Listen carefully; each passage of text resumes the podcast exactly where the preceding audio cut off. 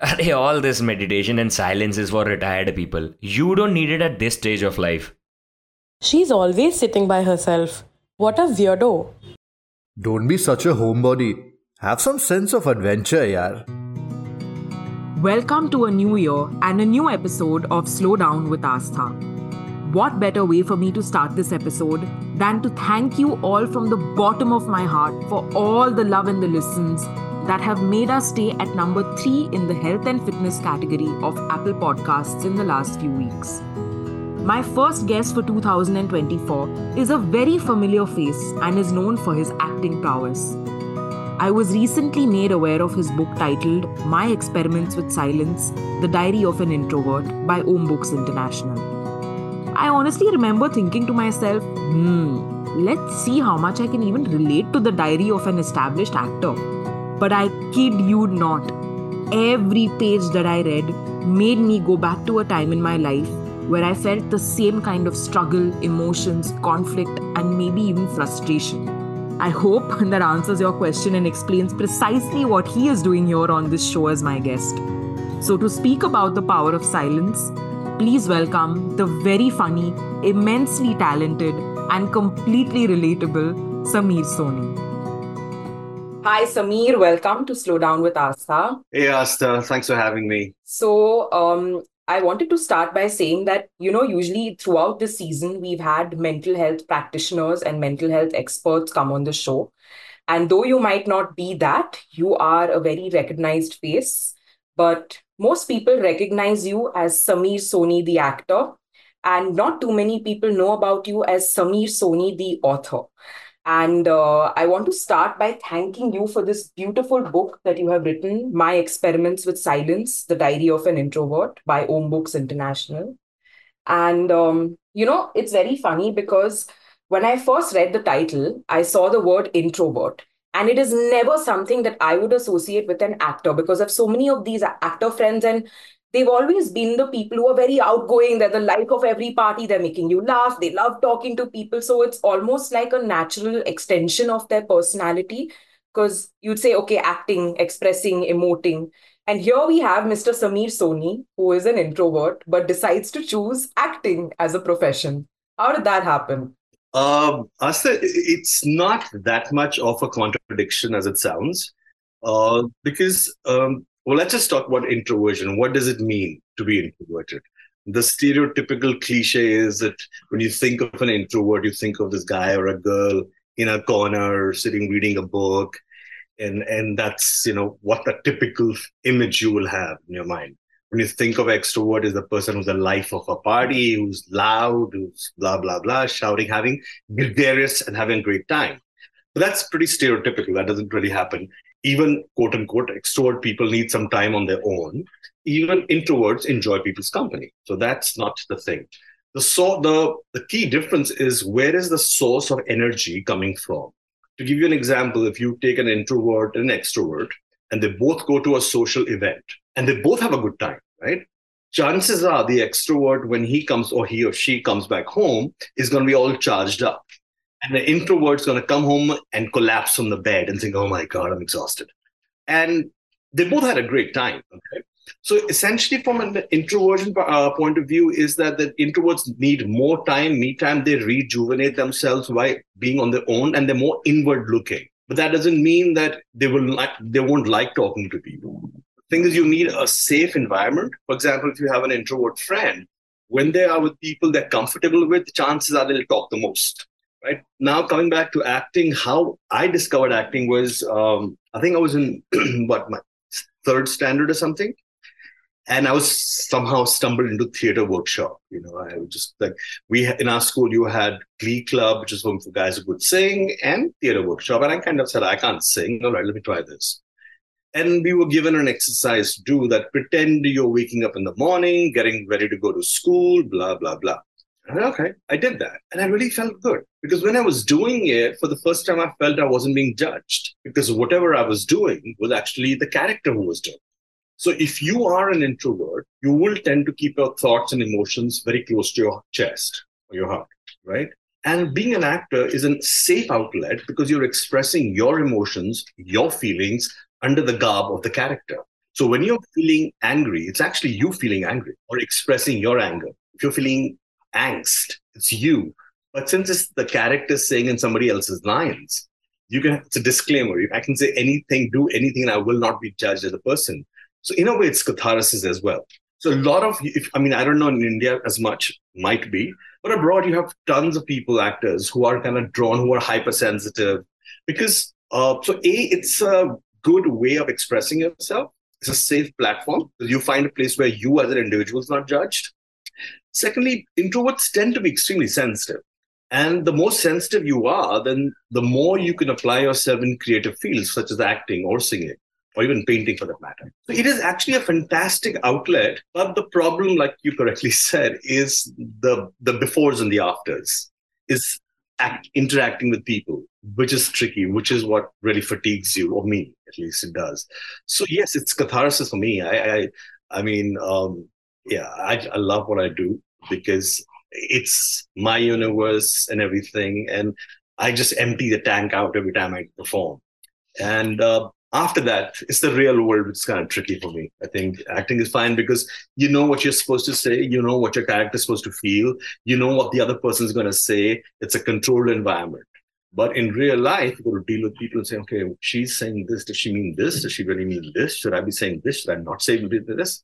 So that's how this the, the puzzle kind of falls into place. You know, in your book, I feel like your emotional ups and downs could be visible in in these tiny snippets. You you spoke about your underconfidence as a little boy. You spoke about the day you um, were supposed to be very happy because you were making your screen debut, and inside you were quite shattered because you were also signing the papers for your divorce.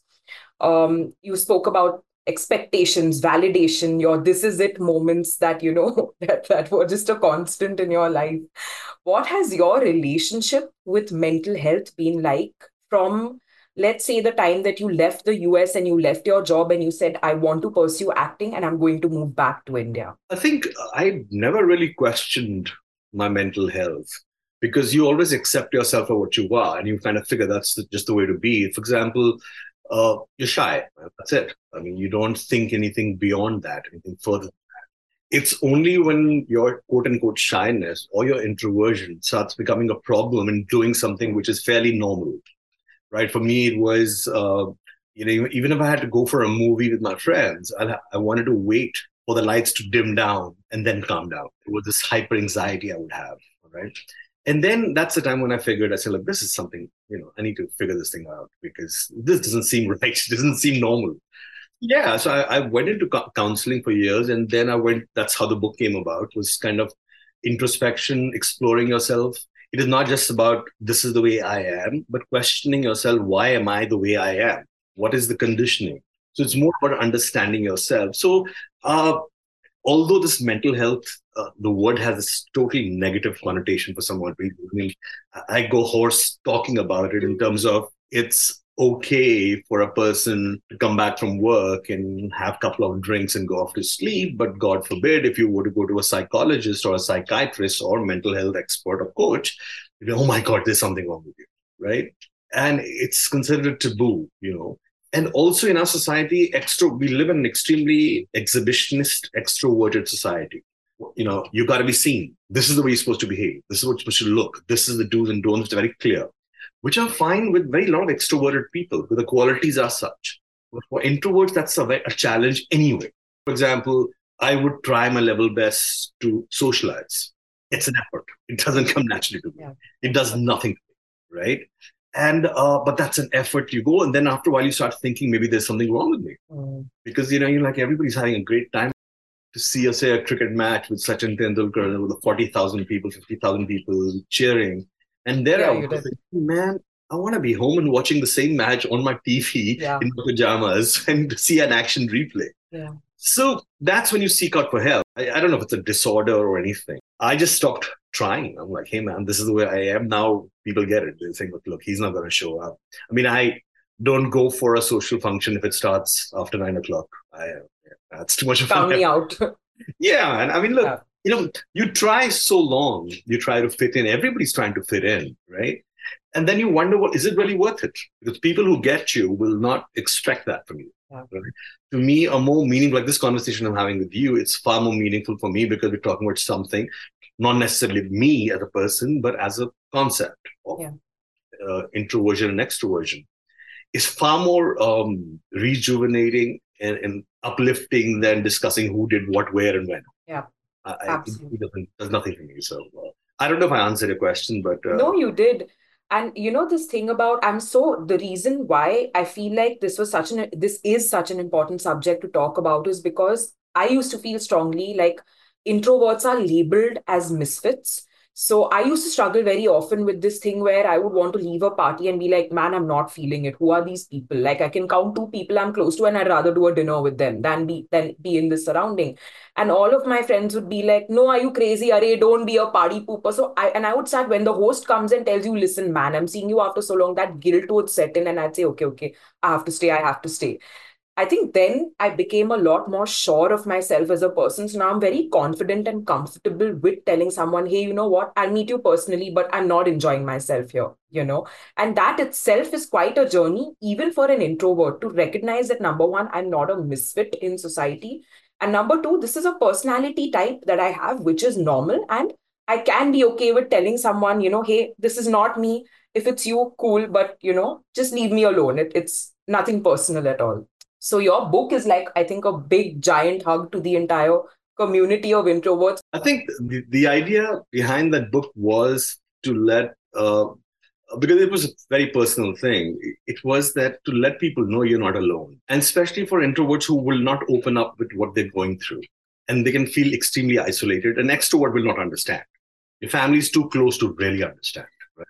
Friends will understand for two days, and third day they'll say, okay, hey man, their typical answers, which you know kind of really not boils my blood, but you know whatever, is when you're you know if you're down or feeling low and say, "Hey, snap out of it." Oh yeah, I didn't think of that one. Wait, I'll just put that button on. Yeah, man, that's a good one. Hey, you know, or they say, "Hey, Jed, man, you think too much." That's another that gets my goat. Say, Jesus, just because you're not capable of it does not mean I can't. Because the introverts and extroverts are wired very differently. It is the hardwired. It's like I, I read a book on this in terms of the neural pathways are actually different for an introvert than to an extrovert. The neural pathways for an introvert would be far deeper to, for them. So it takes them time to process the situation. Okay. But when they process, they can really go deeper and deeper and deeper. But an extrovert is a lot faster and can do multiple things, but is not capable of digging deeper. So the only thing I can say that even if you want to consider yourself a misfit, well, A, you're not alone, all right? And B, maybe it's a strength that you have. And let's explore that. So I like to wear my introversion like a badge. I mean, you know, because it's not easy to really self-reflect and be truly honest to yourself. It's very easy. A lot of people would do is that if something's bothering them, they'll distract themselves. They don't want to spend time on them, you know, with themselves and face reality it's very difficult because that can shatter any kind of ego or or yeah, self image that you have of yourself. So it takes a very ballsy man, sorry for the language, to kind of say, all right, man, let's just confront this. Why am I the way I am? Is it because I'm seeking validation? Is it because people want me to? I want people to like me. Is that it? Is there more to that? So yeah, I, I think uh, I just hope things change. I guess. So I read in an interview that the idea of compiling this book came to you during the pandemic. And I want to actually go back to that phase of the COVID 19 pandemic because I think it was a phase where, um, of course, the world was forced into some sort of silence, which was no parties and you know no other outward outward distractions and i was having a great time i mean barring the fact that yes there was a very real fear of okay what's this new thing that the world is grappling with there was a part of me that was like oh yay i'm catching up on my books and my podcast and my films and i was loving it and about a month into it I started getting so many calls from friends who said, Listen, I'm going mad. Like the idea of sitting at home indefinitely is just like, I don't know, I'm a nervous wreck. I'm bored to death. I'm getting very dark and disturbing thoughts. And the best that I could do in that capacity was maybe give them a shoulder to cry on. And then we have Mr. Samir Soni who decides that let me go to my old journals, pick out a few passages, and publish a book and show the world, hey, Why don't you all be as vulnerable as this? What pushed you to doing that? The diary section is totally was written about 10, 12 years back when I was going through the period and I was experimenting with silence, dealing with the divorce, dealing with my career, not starting on the right foot. And it was extremely brutally honest when I was writing it It's really because I wasn't writing it to be published. It was literally I was writing my thoughts down, whatever I was feeling, because I knew people couldn't help me. And you can tell, you can tell. It's not. Uh... Nothing's been edited, so we have not gone back and reworked the diary entries at all. They are what they are, even if they're grammatically incorrect. They are what they are, and I was very clear about that because to me the USP was the rawness, and I'd written that, and and I reached a point where I'd come to some kind of conclusion some kind of acceptance to the whole situation and myself. I had put it away. You know, writing is very therapeutic. Uh, I come from a family of writers, so it's always come naturally to me. I have a lot of friends who, and I'm sure a lot of people listening to this episode, who keep saying, I want to start journaling, but I don't know how. So, is writing something that came naturally to you, or was it something you read about and said, hey, let me just pick up a pen and write down what I'm feeling right now? It's it's kind of both because I do recall writing something when I was probably 12 years old or 13 years old hmm. to kind of just sit in my room and kind of look at the moon. I had I love this concept of having just a desk and a paper and a pen and you write. I mean, I suck at typing and stuff. Yeah. So write. And to me, it, it, was just now I look back, it was a beautiful escape for me. Hmm. You know, just being by myself with a paper pen, not going to be judged, and, and you're just kind of talking to God. You know, whatever that means, yeah. really. So that was something I always enjoyed and, and did. Uh, not regularly though. Hmm. Then when I was going through this phase, I did a lot of reading. And then a lot of people were talking about journaling and a lot of people were talking about silence. These were two things that came up because, you know, when you're down and out, the first thing you do is self-help books. Hmm. Uh, five ways to do this, six ways. I hate it. I, I, I mean, no offense to anyone. If it helps someone, it's fantastic. But I, I hate this shortcuts seven ways to be successful. Oh, what does success mean? Mm-hmm. Who are you talking to? Yeah. So, but I read this. I said, all right, fine. I'm going to try it out. Mm. And I would just pick up a piece of paper and start writing. And if there was nothing coming into me, I would start with, how do you feel? And then one thought would lead to another thought, would lead to another thought. And then before you know, you've gone 10 layers deeper and you're thinking of something far deeper. And that was so by itself was so fulfilling because it was taking me where I, didn't even know what it was. And slowly, the number of thoughts that you have in your mind, say at, at one time you might have 100 thoughts or 50 thoughts, they slow down. Yeah. And then you get this little gaps between the thoughts where everything is just still. And to me, I kind of see that that is to feel good. So the ultimate aim became to feel that more often and more often.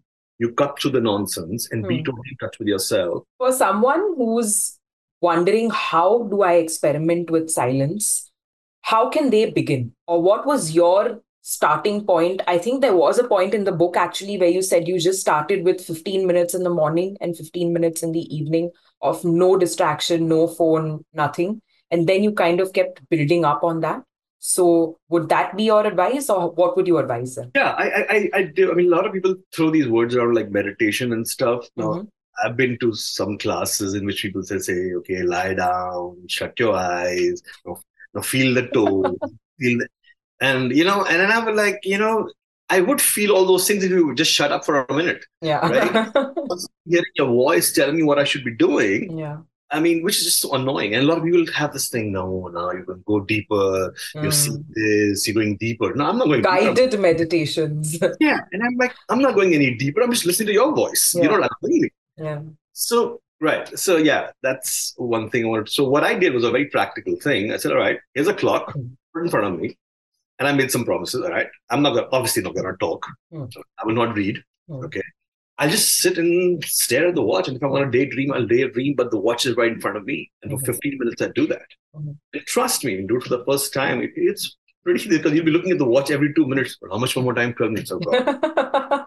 Yeah you know, because you're not used to this. You always, there's a reason for doing something. If you're just asked to stay still and for no reason, then your brain kind of gets very nervous. Right? Mm-hmm. He's not reacting. Mm-hmm. Because the job of the brain, I mean, this is another thing that the job of the brain is to protect you, is to make sure you don't hurt yourself. Mm-hmm. Your brain can never make you happy. So that's why whenever you're doing something, and I'm going on a tangent, whenever you're go, do, doing going doing something, your brain will say, "What can go wrong?" Mm. Right. So here, when you start being quiet, the brain starts to give up. It's all right. This guy's going to do. So the first 15 minutes, it gets la la la la. Then you will realize that the urges go away. Then you say, okay, just half an hour. And then this is my experience. I, you know, I don't know if people. It becomes so profound. I remember that I said, and it was just like I didn't speak till say two o'clock. I just was in silence or. And luckily that time I wasn't married, so I was living alone, so I could do that. There were no, you know, things I needed to do. I said, all right, I will not talk till lunchtime. And uh, Asa, you won't even believe that the silence became so profound that even the sound of the fan started bothering me. It just became profound. And if people were to ask, what does that really mean? It's like means like it's like you've had a deep, deep nap and you've woken up fresh as a daisy Mm-hmm. with no baggage. Mhm. Because otherwise you're constantly suffering from what what has happened, what will happen. So I, I I would recommend that. I think it's worth trying, but in the end, the proof of the pudding is in the eating. You might not be right for it, or it might might not be the right thing for you. Maybe something Mhm. else. So yeah, that's what I did. That's what I did, and it gives you substantial clarity, and and it's um yeah, it's a sense of calm that comes over because you know where things are going, and you're ah, okay. You're you're less reactive, right? I'm very curious to know have you experimented with Vipassana? You know, honestly, I haven't, and I'm scared of it. But as someone who is comfortable in silence, and I mean, I- wha- Right. I, I actually did. A, uh, I was at that time. I was exploring art of living, and they had an advanced course in Bangalore, Mhm, which you just keep quiet for I think seven days or something. mhm, And that just seemed like a cakewalk, or it didn't make sense because they were always you have people around, and even though you were not talking, in, in the evening they would have satsang. So there is physical proximity. Yes. So for you, si- an important aspect of your silence is isolation. I mean, you start with that, and then hopefully within the crowd, you Mhm. can tap into Maintain that. that is the trick and that's what i've and even because my job requires that right? When, I, when you're acting in front of a camera you're performing and they're like you could be doing a very scene of someone dying or you're being in love or whatever and there are actually 50 100 people watching you. Mm, right? So you have to kind of block all that thing and be mhm, to that core that mhm, emotion that you're feeling. Mhm. So that actually i don't know if acting helped me in that or that helps me in acting both ways. So i can be in a room of 50 actually love that. To me the best position is if i can be in a room of 20 people or 30 people and i'm not expected to talk and i can just sit and be on my own and just observe. I love that. That that i mean so but first you have to be comfortable with yourself. You know There's so the- the answer to vipassana is that i haven't because i tried that. That didn't work for me because you were communicating right you're Mm. I think the only thing you're not allowed is eye contact, uh, speaking. But I think I don't know if gestures. A very strict Vipassana doesn't even allow like gesturing towards people or signaling. But I mean, it depends. I've heard I've heard a lot about it, and, and honestly, I'm just being honest with you. Is that I'm scared because I'm like, you know, I know what I went through, Mhm. and I'm scared if I do that, I don't know if I'm going to go, go crazy or something. I don't know. I mean, You spoke about acting and how you know you need to kind of isolate the environment around you and do your own thing.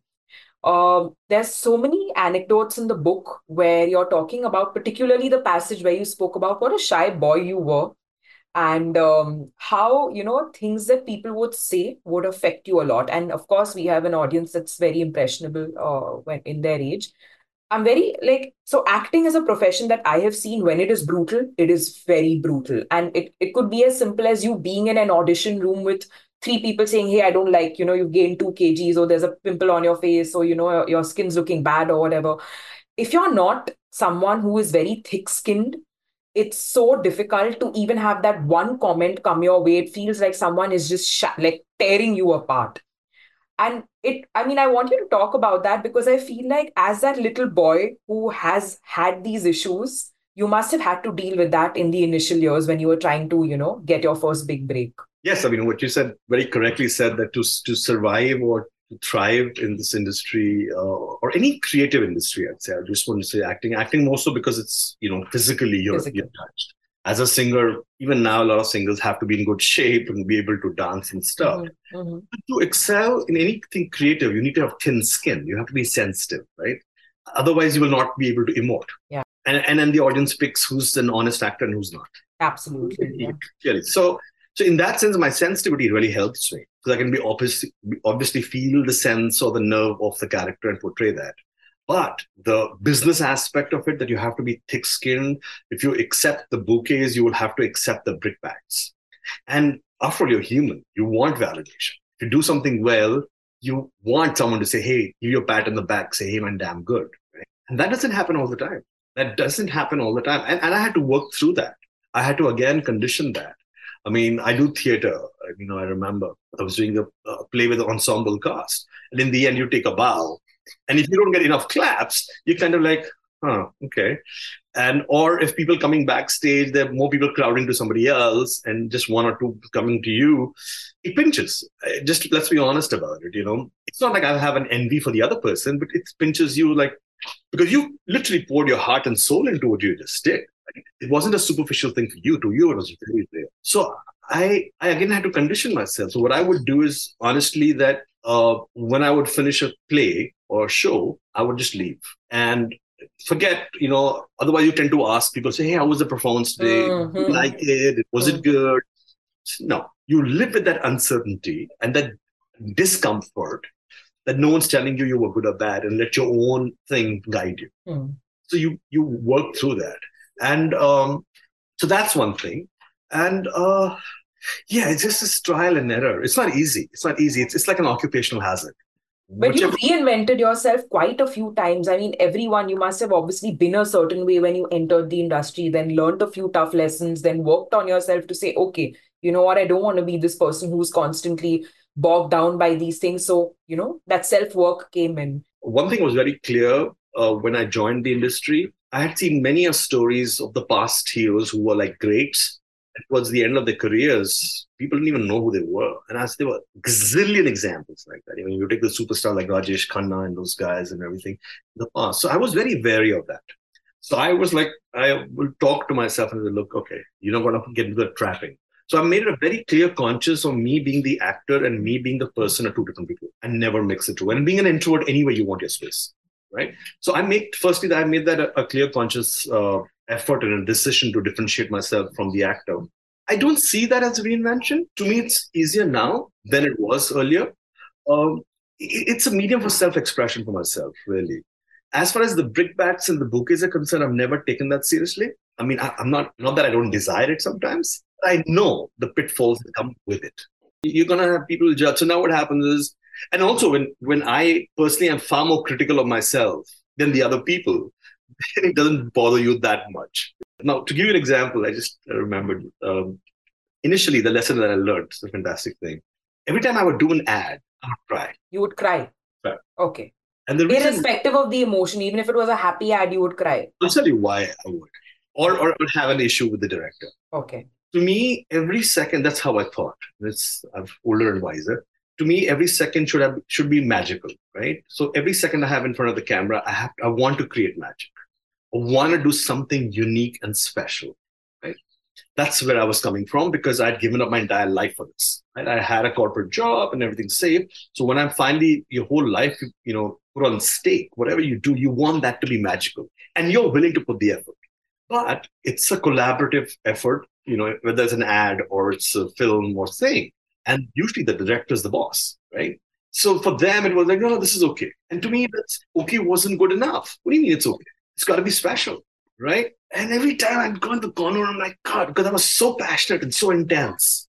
Like I'm saying, no, no, we can do something more. We can do something more. In my first film, I mean, yeah, this is how I learned my lesson, right? I had written 10 or 12 pages of um, notes to myself about my costume. Just about your costume. Just about my 12 pages. Wow. wow. So the costume was the way I was deciding is A, what is the scene? B, is it a day scene or a night scene? It's a happy or a sad scene. If it's a sad scene, I should wear something more darker, right? If it's a day scene or a night scene, uh, then accordingly, I should wear that kind of color or that. Then whether it's it's a night, because you can use a blue light or a yellow light. And in yellow light, cold colors don't translate well. So I was going through all that. Wow. Some in depth thought. Because to you- Petition to publish that as a book, please. But the funniest thing is when I when I reached the set and I asked, you know, what is the scene? Da, da, da, da, they just said, oh yeah, just pick up anything you want. And I'm like, hey man, I just spent so much time to figure out the right costume, the right look, and the right this, and no one really cared. Yeah. So yeah, so that was I had to learn a lesson not to be so in you know invested into what I'm doing. How did you react though? I'm very curious to know when. Uh, I'll tell you, inc- nice incident. Um, so once what happened was um, there was a scene going on or something, and, and in, in one particular scene, uh, I was supposed to take, an- take an exit, but we didn't shoot that. So when the other scene came, so I went to my director and said, you know, I should have taken an exit because I'm taking an entry in this, right? Obviously, there were more things in my mind because I'm kind of seeing things in totality, and I was right. Technically, that was right. Now the director got very upset. All right. Any other little kid who's just come up and is actually telling a director what he what mistake he made in terms of just the treatment or someone taking an exit or an entry, right? And he got really upset with me because he couldn't accept that he had made a mistake, but he had he knew it. Said, "Ah, "You're never around, and you never you know talk. You ne- you're never on time, or you're never seen around." And I was so charged up because I was so invested. You know, I just went in a corner, and I, the AD came after the assistant director came after me, and I said, "Look, I'm quitting. I'm not acting. Forget it. This is my first film, debut film, one of the biggest thing. And I'm like, I'm not acting. That's it." He says, "What do you mean you're not acting?" I said, "I can't do this. I mean, it's not my job to come every morning and you know, I used to whoever I would meet, I would wish, wish them, hi, hi, hi. I'm going to hang around and stuff like that." And he had so my integrity had been questioned, which made me really upset. But how dare you question my integrity? All right. So uh, I when, when I was really hurt, I was, I was literally crying. And this guy said, Oh, you can't leave. And then I these words came out of my mouth. And I still remember this. This happened 25, 27 years back. First film. And these words came out, and I said clearly, I said, listen, and this is I'm saying while the tears rolling down my cheeks. It's like 25 year old kid saying, listen, if I'm just remember one thing. If I'm meant to be a star, you can't stop me. If I'm not meant to be a star, you can't make me. Just remember that. And as I'm saying while I'm crying, and then I gotta, yeah, okay, fine. fine. No, huh? so yeah, so there's there's a lot of lesson that I've always been in in you know uh, conflict because to me it's just it means so much to me, right? So also slowly there was like this went on like in every ad film I would say yeah but this but this and then oh god because to me it's like man it is means so much to me. So I had learned and then it became a point that it became counterproductive. Like I was doing a TV show and I because uh, in TV shows, you know, you kind of for the sake of drama, you twist things around. And that would make me angry. I was saying, you've told me this character, I'm playing the character. My loyalties are to, to this character. I put my heart and soul into this. But 90, if not 100% of what I do is this. I mean, whatever work I do, there's a lot of me that goes in it. Because that's how you make it truthful. That's how you make it. So where, where the line blurs, you don't know where Samir is and where this guy is, right? So, and they would come and just change the script on me. Say, no, he does this like I remember this, I, mean, I can take names, I guess. So um, I was doing this show called Jassi Jaissi Koi Nahin. And so one fine day, like this guy, my character and that character is supposed to get married and stuff, and I'm happy and stuff. And suddenly I get a script and said he says that, oh, I can't get married. What happened? I mean, because they wanted a twist in the film story. I'm not gonna do it. I'm answerable to my character and to the people who watch. They're gonna think I'm an idiot. yeah. So I just rewrote the whole damn scene. I just kind of sent them somewhere else. So I they know they keep saying this whole TRP thing. Nay, for TRPs, we need to do it for TRPs. And it's so yeah. not true to the character, but there's a point where they're willing to do anything as ridiculous. as- I've always had that conflict with Yeah. the creatives because to me it's not about that. But you know, as years go by, one day I really realized I said, look, was it really worth it for you? Really? So then there was one project I had to do, and my wife told me, okay, you do this project, promise you will not say anything. I said, God, that's so tough. I mean, But that's been a spiritual lesson, right? I'm sure because I think, you know, we have this problem where when we see people who are mad passionate about their work, the word eccentric is used for them and in a very, not in a good way. It's almost ki ye sanki hai, you know.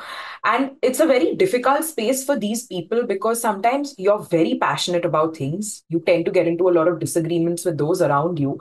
And ultimately, I think somewhere down the line, life teaches you to kind of do and then detach from the outcome and say, okay, forget it. I'm done driving myself up the wall.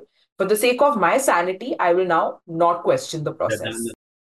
Uh, I mean, honestly, I've reached that level that I forget the projects I've done until the project comes out. And go, oh, damn, I shot for that. I forgot Ah, because to me it became okay what gives you happiness is performing in front of the camera. That's what gives you joy because you can actually live mm, like i was seeing a shrink once who said samir the only time you're not acting is when you're acting mm, so the only time you're really real real real is when you're in front of the camera because you let the true feelings come out mhm. so that's why it bothers you more if someone kind of comes in between of you get getting in touch Mhm. but um so i, I just backed off and i just like okay where do you want me to stand and when you reach that level then you kind of okay fine When you found the deeper purpose, kind of to behind. Correct. So then, like, I never watch my work. Mhm. It's like, you know, so I asked the director, okay, look, this is what I can do. What do you want me to do? You okay with this? I'm okay with this. I'm not gonna, because I got tired of being so passionate. And, you know, after every project, I would call my friends and say, look, I want to quit. This is why. I said, look, I suck. I don't like the way I look. what work I'm doing. And then when it would release and say, mad. What are you thinking about? This is fine. So, but yeah, because you're waiting, because you're so invested in that, you just want magic all the time. It doesn't happen. Especially that's where writing kind of is nicer because you can purely express yourself. Even direction, for that matter, it's, it's you. But as an actor, I have to realize that I did realize that I'm just a link in the chain. I cannot be looking at the entire chain. That's not my job. This has been my story, the sense of detachment, detachment. And you reach a point then nothing else really matters. You're like, hmm, okay, all right. I mean, like there's a fantastic uh, thing which is in Instagram or something. I think a bunch of actors talking. I think Tom Hanks said this, and I was like, it's a good one. He says, you know, the world doesn't make sense to you, right? Nothing seems to make sense. You know, there's turbulence everywhere. You don't know where you're coming. I'm paraphrasing. You don't know where you're going, where you're coming. He says, don't worry, it will pass. Finally, everything is clear. Everything makes sense. Why are you here? What you're doing, you know exactly. Everything's perfect. Don't worry. This will pass too. So everything is transient in that sense. You like, so when you get that sense of detachment, you're like, hey man, what do I know? so the, the sense that's probably my journey, the sense of detachment, which also comes from the fact that if you're very sensitive, it can be a, a great mechanism of self-preservation. So maybe just my you know defense mechanism to being the sensitive person that I am, that just detach yourself so that the outcome of whatever you're doing doesn't affect you or hurt you in any way Mm. Which is not necessarily the right thing, Mm. but that is my way. Your way. Mm. Yeah, you know, I, I'm a firm believer is the bird has to fly and a fish has to swim. You have to be true to who you are and what you are. You can't tell a fish that, hey man, Why don't you go fly today? uh, try uh, someone just try. Just try getting out of the water. You're not doing it. Flap your wings. And what are you talking about? Yeah. So everybody has their own mechanisms of in dealing with life. Like an extrovert probably their way would be probably distract hmm the things to pass, and introverts would be to kind of go within, build the walls. So uh, yeah, that's just. the way it is. I'm sorry for No. I want to talk to you about mental health for men because, Samir, I think just the act of what you've done, one is being able to be vulnerable with yourself, is one thing. And being able to put that vulnerability out there in the form of, let's say, this book, which was so raw to the world, is very bold. It's very gutsy. I don't, honestly, I don't think I could pull out passages from my journal and say, hey, let's just publish this. I want the world to see it. And maybe maybe, you know, huh? So maybe 15 years from now, you I would be, the sound of it is so terrifying. So hats off to you for having, literally, for mustering up the courage to do it.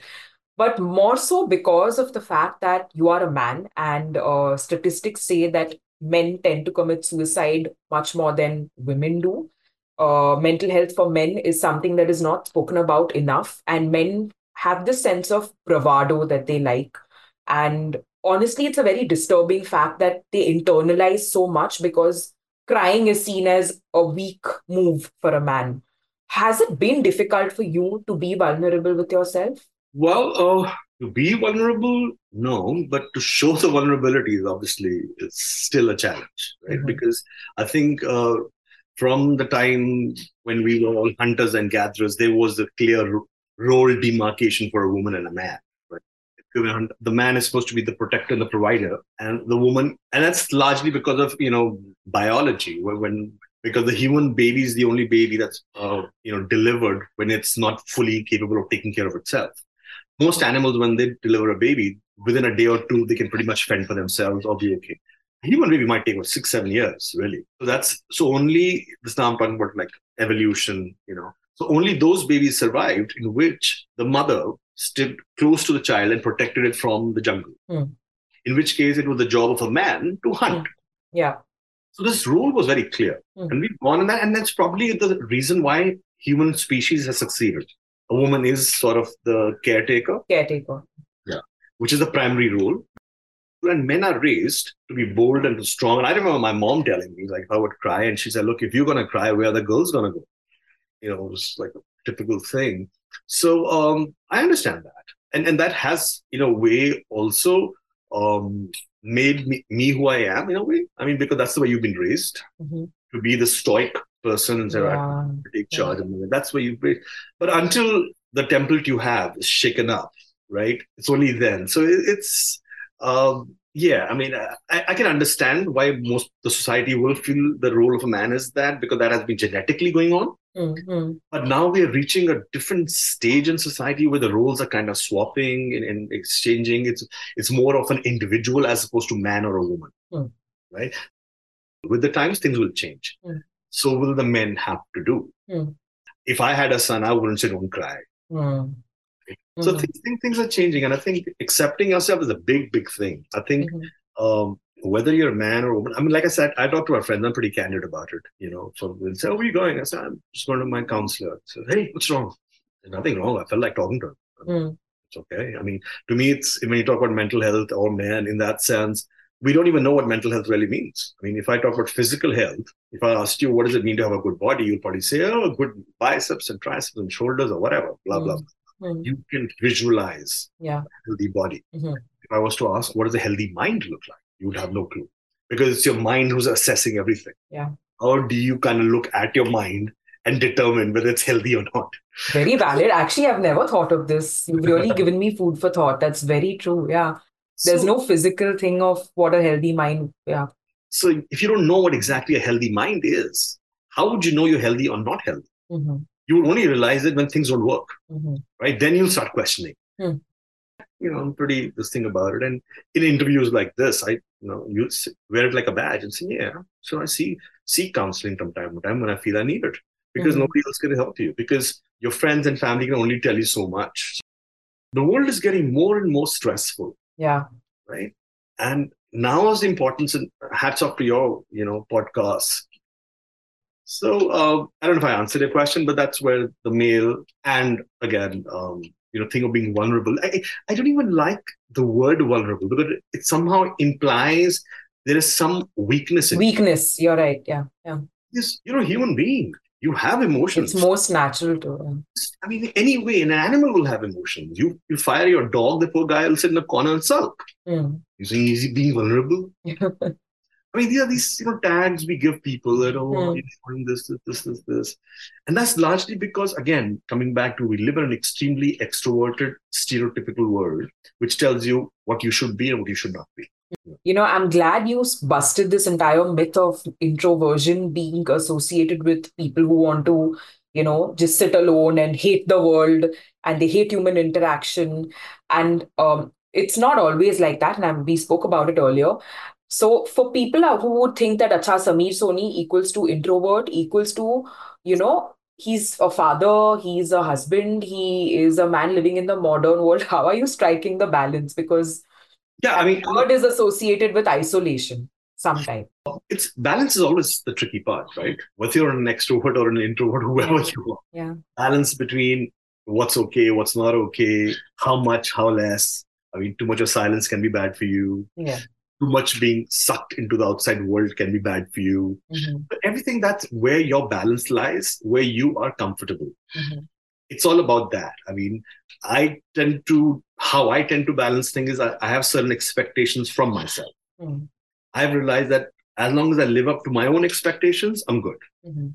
Am I, am I being a good son, a good father, a good husband, you know, a good actor, a good human being? These are four, five things I have.